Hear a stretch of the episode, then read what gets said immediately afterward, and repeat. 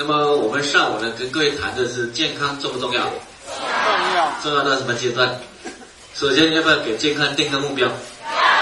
首先健康要活到几岁？要。感谢给你一个奖励。要不要活到一个？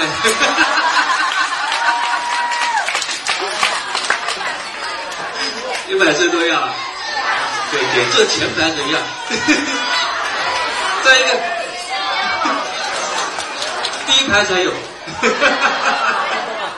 OK，好，所以首先要活到几岁？一百岁。所以先有这样的为健康设一个目标，然后呢，第二个呢，你要健康需要什么能力，对吧？OK，所以以后不单是这样来学，以后我们自己系统啊，或者公司办一些健康课程，要学一点？对，都要去学一点的。所以为健康设了目标之后，要为目标努力嘛，对吗？OK，好，然后呢，我们去谈的一个健康的概念，那就是包括了什么呢？生理上、心理上和社会适应能力上，还有影响健康的因素，包括可控因素和不可控因素。好，那么我们可控因素已经谈的乐观的心态了。乐观心态告诉我们，一个人呢，必须呢要有一个好的环境，然后呢，经常做好事，然后给最关键要给自己设立一个人生目标。不管我们在几岁，都必须要有人生目标，对吧？OK，这是第一个。第二个，我们谈的呢，就是充足的睡眠。睡觉重不重要？多重要？睡觉有什么用？首先修睡觉呢，睡眠能够修复身体。我们讲睡觉的时候呢，身体的生长激素浓度才会高，有生长激素之后，身体才会进入修复的状态。所以人的睡眠有两个时间段，生长激素水平是分泌是非常高的，一个是晚上十一点到一点，一个是凌晨三点到五点，这两个时间段呢是生长激素水平比较高啊，所以我们发现说有时候呢，我们比如说有一个伤口。你睡一个觉，睡觉起来之后，发现好了很多，对吧？男性的胡须睡一个觉就长得非常多了啊，指甲是睡觉之后就长得更长了。所以睡觉的时候生生长激素水平才会高。那当然不是睡觉，是深度睡眠。所以呢，晚上时间呢，十一点到一点和三点到五点这两个时间段，必须有一个时间段是在。深度睡眠的状况，身体才会呢很好的修复啊，所以这是那个睡眠的第一个作用就是修复身体，第二个呢就是睡眠的时候呢，身体很多垃圾要不要去把它解决掉，所以也做排毒的作用。还有一个呢就是我们的信息，大脑信息。你如果一天两天不睡觉，你会发现脑袋就开始乱了，对吧？OK，所以必须进行信息整理。所以呢，在睡觉的时候，大脑信息必须进行整理。所以睡眠质量好的话呢，人的精神状况、心态才会好。那影响人的睡眠的因素呢，一个就是激素的影响。我们要睡觉的时候呢，必须分泌一种激素，叫什么激素呢？褪黑素。啊，褪黑素一分泌，身体就会进入呢睡觉的状态，休呃。睡眠的状态，然后第二天早上醒来的时候，我们必须晒晒太阳，然后褪黑素就开始分解，完全分解。那么一天下来，我们人的精力就非常旺盛。所以早上起来如果没有晒太阳的话，褪黑素分泌相对的那个分解相对会差一些。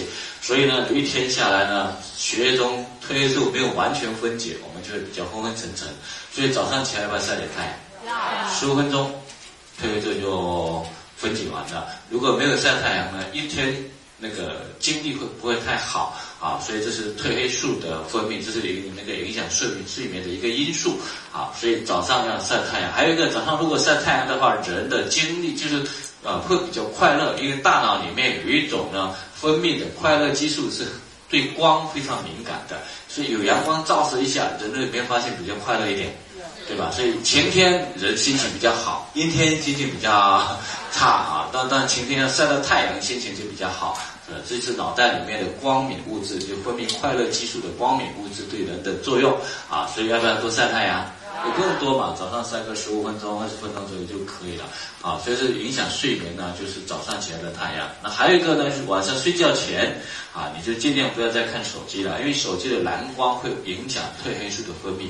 所以如果你睡前看手机，看着看着睡的时候呢，大脑中的褪黑素的量就会比较少一些，因为手机一看那个褪黑素分泌就比较少，所以要进入睡眠状态呢就比较差一些。所以呢，这个充足的睡眠，一个就是褪黑素是非常重要的。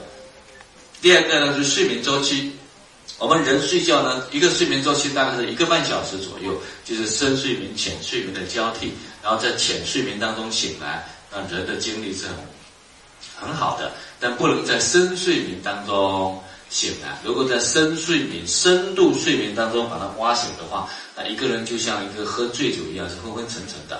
啊，所以我们说你要算好呢，我们的睡眠时间，把我们的生物钟调好。比如说早上你如果要七点起床，那你要算一下你要要睡几个睡眠周期。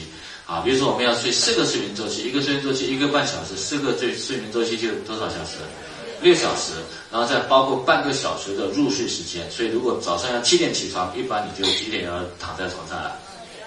十二点半了，对吗？那如果你要睡八个小时的话，那就十一点。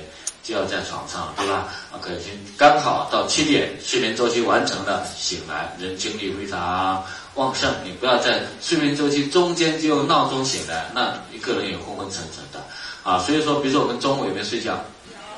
中午休息的话，要么你就要半个小时之内，一般二十分钟左右眯一下，起来，下午非常有精神。当你超过半小时以上之后，就进入深度睡眠了。一进入深度睡眠，就要把一个睡眠周期睡完整。那你会发现，睡觉那个准备睡觉半小时，一个睡眠周期一个半小时，要么你就要睡二十分钟左右，要么就要睡多长？两个小时，对吧？半小时再加一个半小时。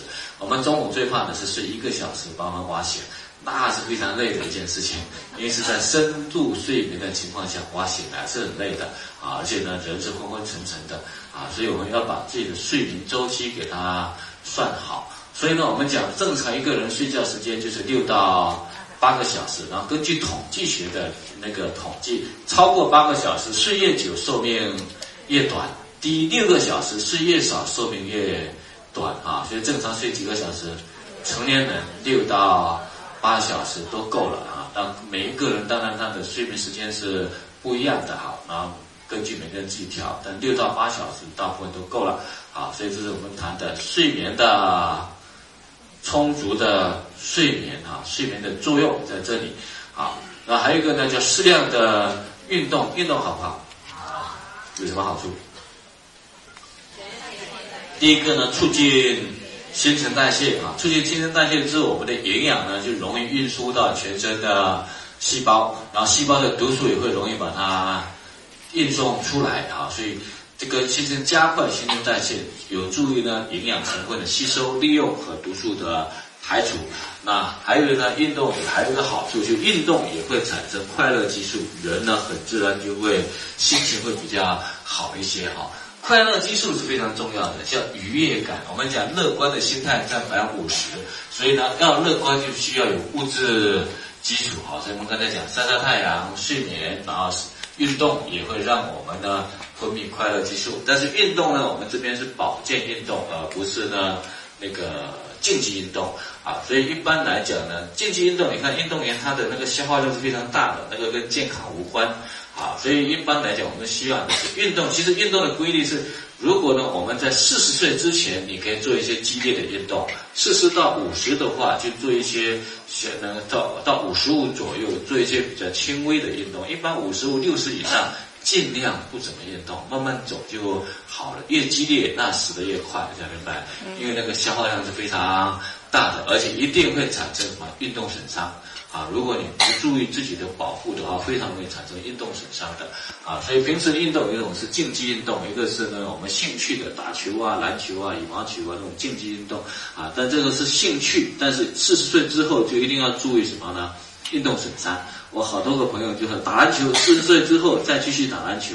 篮球一定要冲撞嘛，对吗？是一般来讲，你看到有一天，哎，这边手又断了，这边 脊柱又不行了，啊，所以那个时候呢，就要非常小心，啊，那这特别到五十岁后呢，几乎就是快步走、慢跑、太极、站桩这些都可以了，只做保健型的运动，少做竞技类的运动了，因为那个竞技类的运动呢，你只有兴趣而不那个不是呢真正的保健啊啊，然后特别是什么呢？马拉松一定要注意，马拉松它一定是一个竞技运动，而不是一个保健运动。所以你看到厦门举办马拉松跑，每一年都死人的啊，所以马拉松这个是竞技运动啊。